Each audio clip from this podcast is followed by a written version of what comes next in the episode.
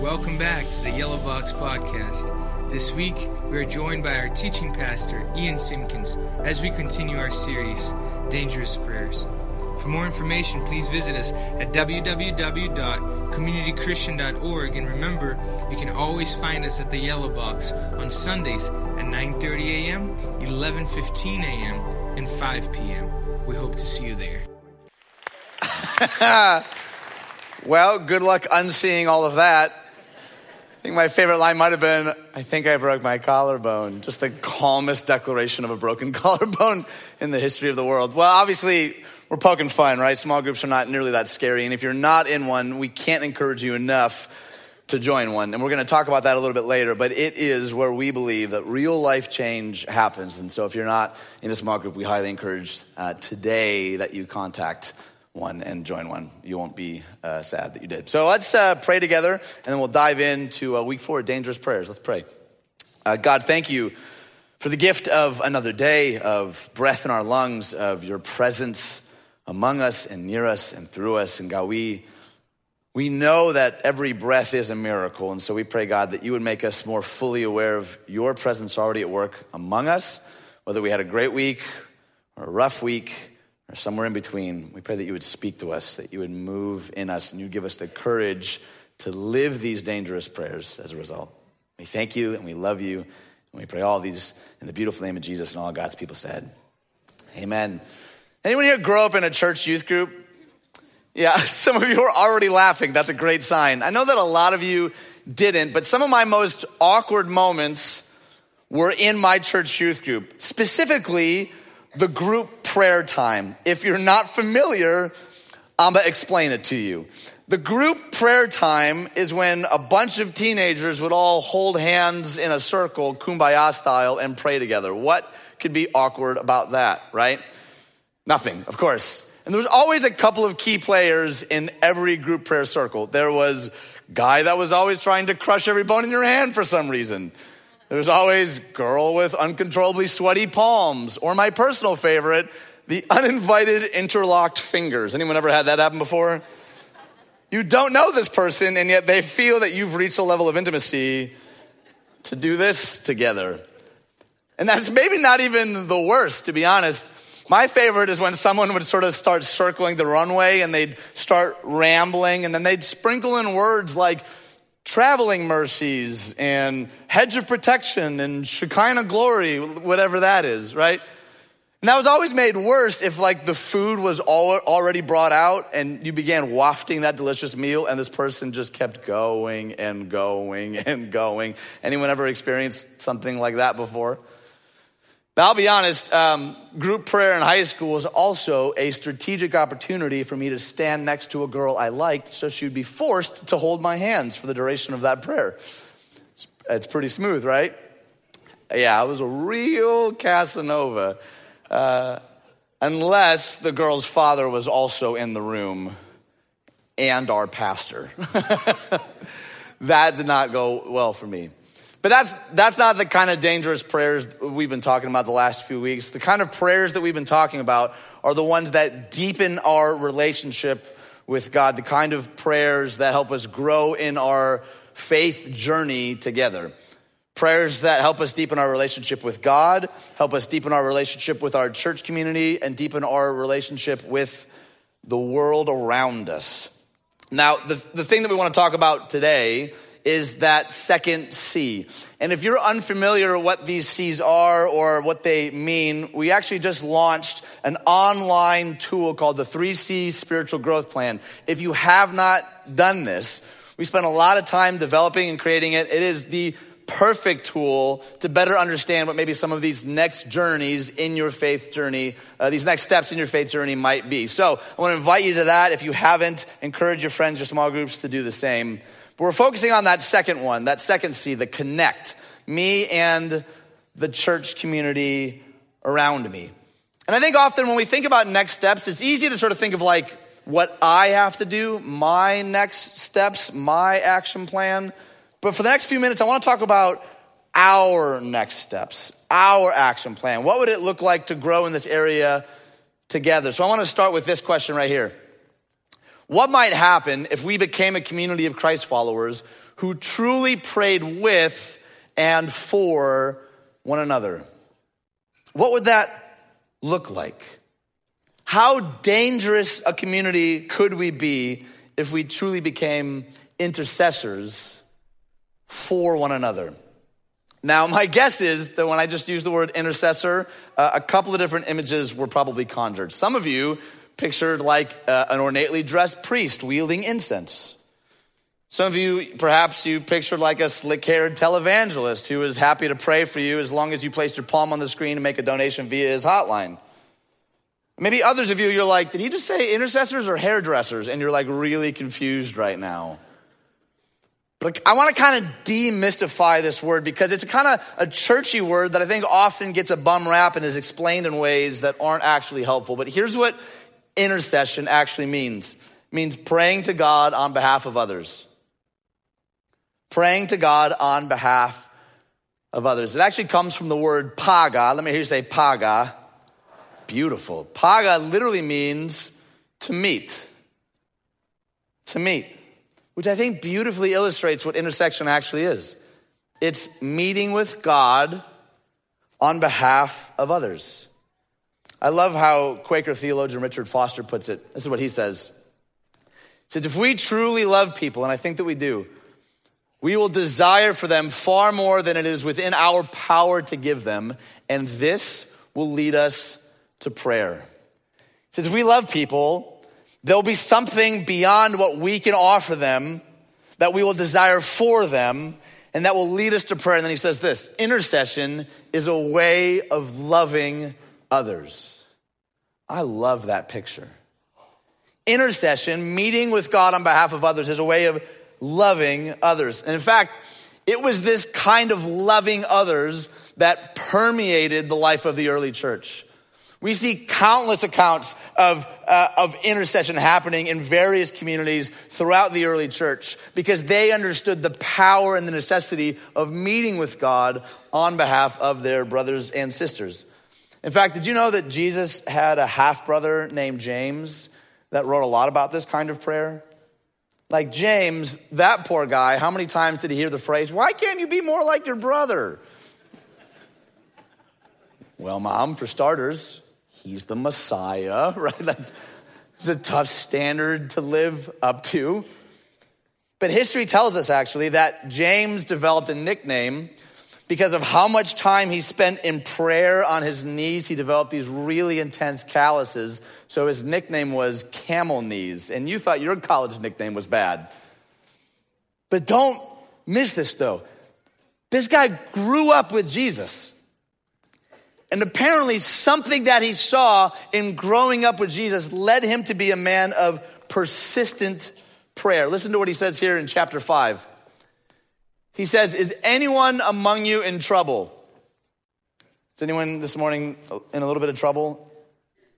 Like hopefully not running from the cops in trouble. But maybe you're like, yeah, that's me. What's he say? Let them pray. Is anyone happy? Let's do what we just did. Let's sing songs of praise. Is anyone among you sick? Let them call the elders of the church. Let them call the leaders. Let them call their friends and community to pray over them and anoint them with oil in the name of the Lord. And the prayer offered in faith will make the sick person well. The Lord will raise them up. If they have sinned, they will be forgiven. Therefore, confess your sins to each other. And what's it say? Pray for each other so that you may be healed. The prayers of a righteous person is powerful and effective. The first century church was marked by this type of intercession, of meeting with God on behalf of others. So I want to ask a really uncomfortable question. How many of us honestly struggle to do that? To really enter into the trenches and to pray with and for others? I know I've struggled. Maybe this sounds familiar. Has anyone ever shared a struggle with you and you said those infamous Christ follower words, I'll pray for you, and then never prayed for them? Anyone, am I alone in that? Yeah. And then you see them the next week, you're like, oh, I didn't pray for them, and you feel like some kind of need to hide from them. We've all been there, but why is that so difficult? Why is it so hard for us to actually enter into the trenches of struggle and sorrow and pain and intercede on behalf of others? Well, I have a couple of guesses as to why. Here's the first guess. We don't because we didn't. I probably don't need to convince a lot of you that we should pray, right? That's not really my point. Most of you are like, yeah, I know that I should, in the same way that I know that I should work out and probably have kale, unfortunately.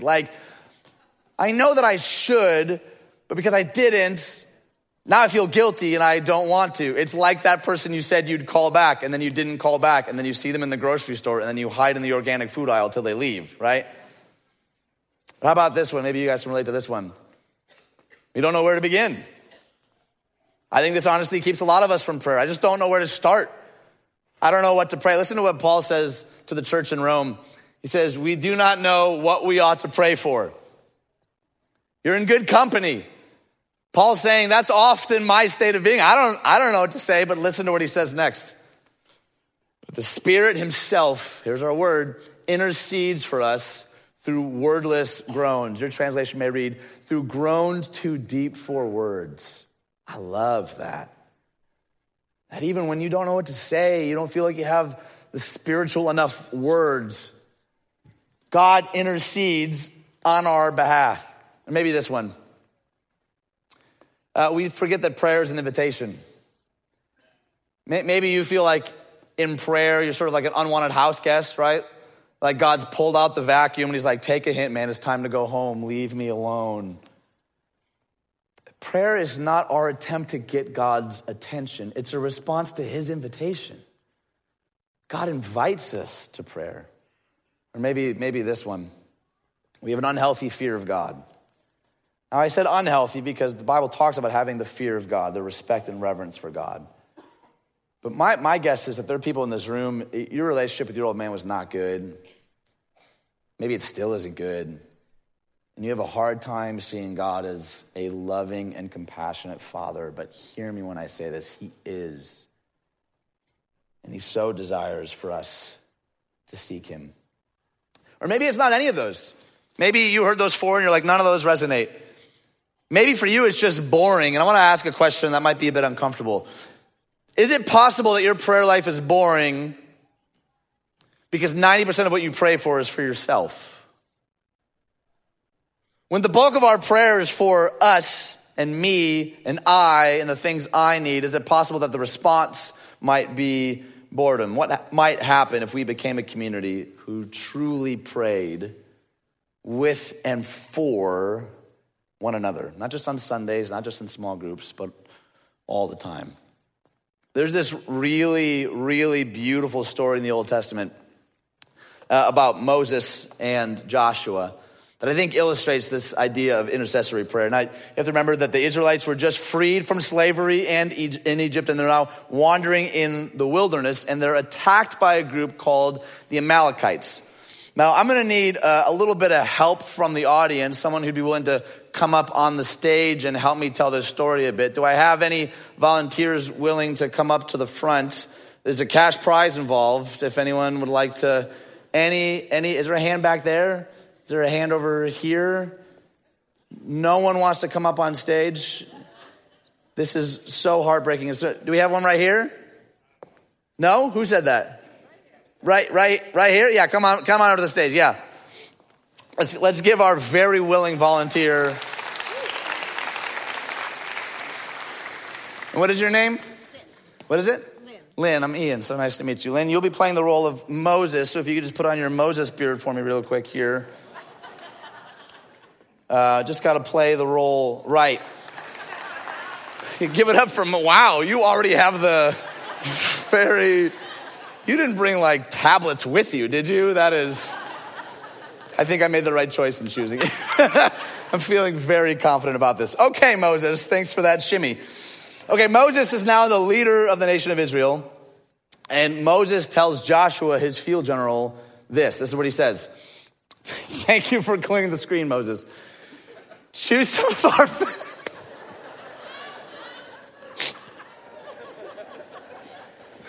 Oh, this just got so Wheel of Fortune, I can't even handle it. Give me an eye. Okay.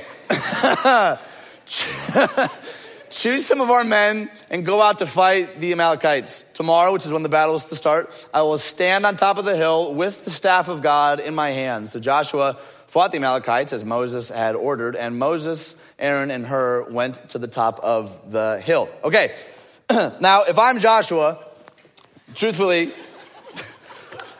you're just going to inch your way further and further back, aren't you? I knew it.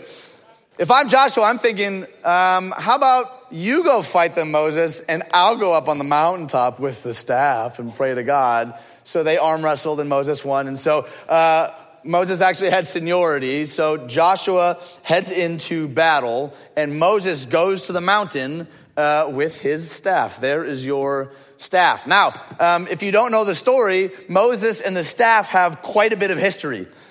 God has done some incredible things through that staff. If you don't remember, there's a time where he raised it to the sky and called down a great storm. There's another time where they were wandering. I mean, you can preemptively, just do it. They were wandering in the wilderness and they were thirsty, so they...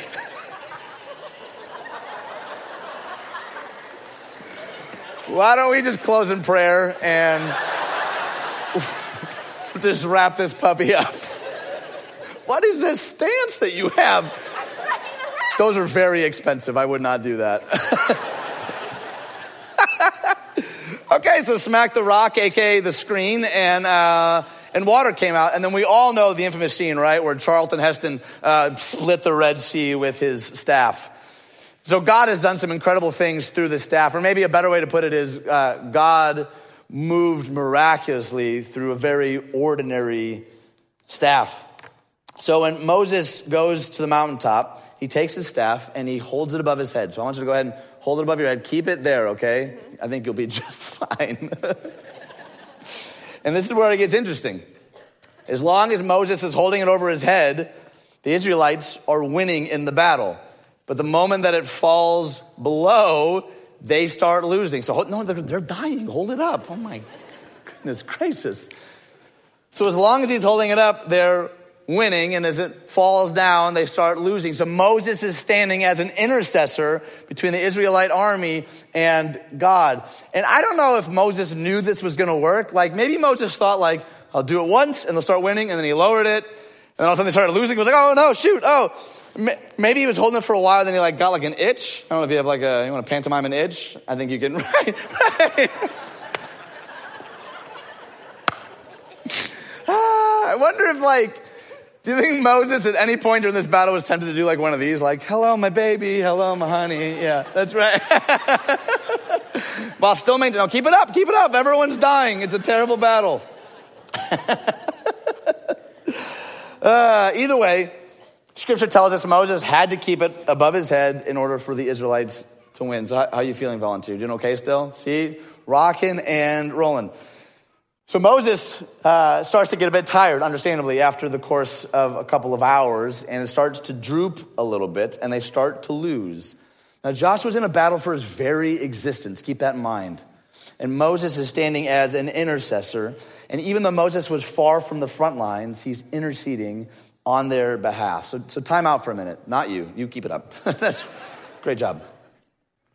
Doesn't it sometimes feel like we ourselves are in a battle?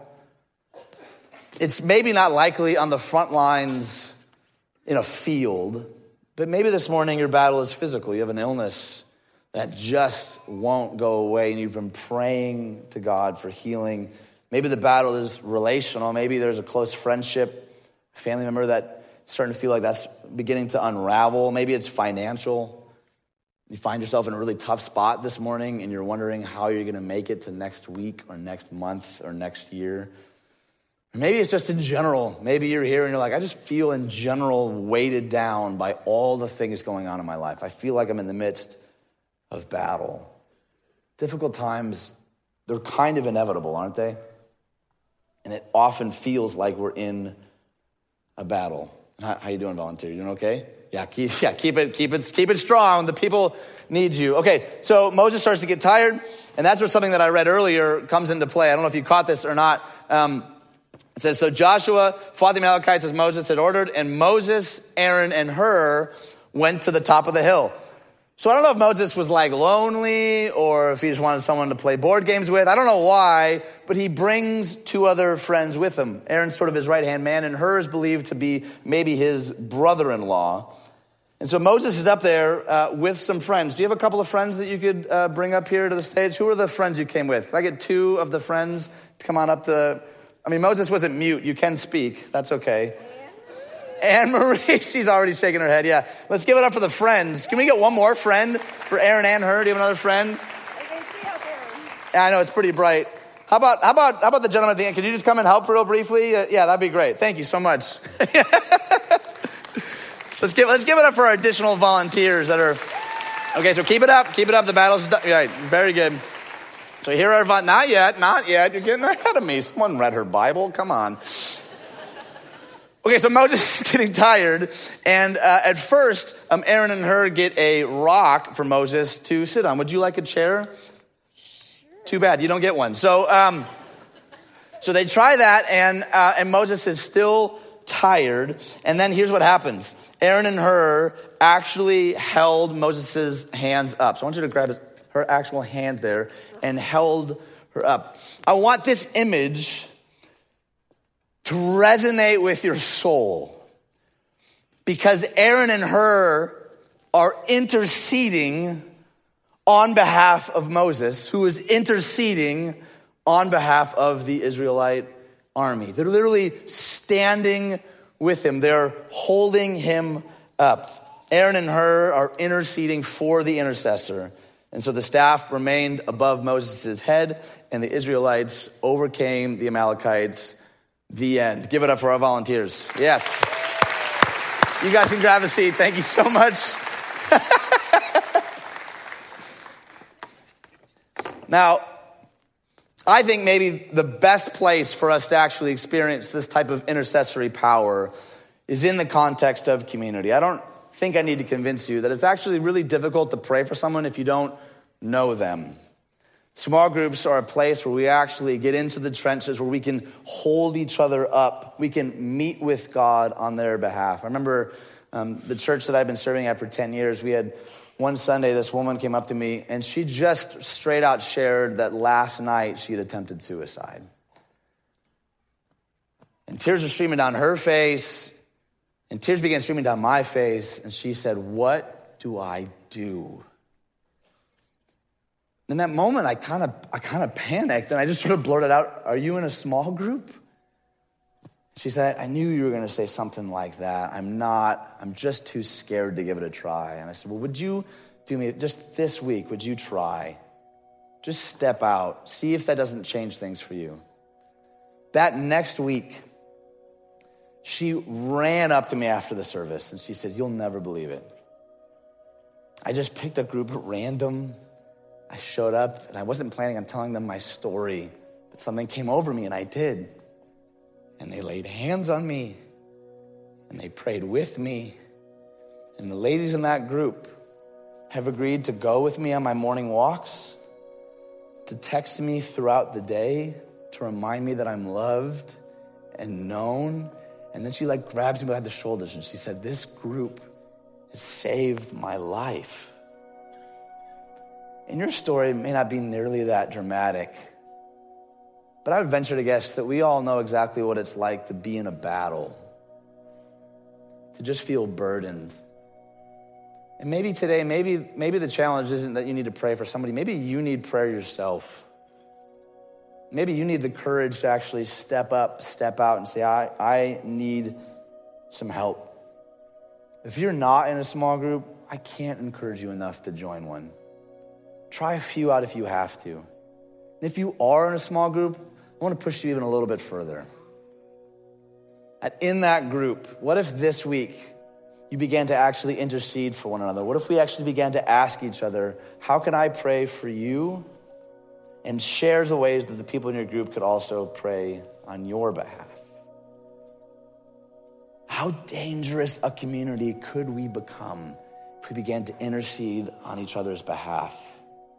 We had the courage to say, "I'm having a rough day. I'm having a rough week.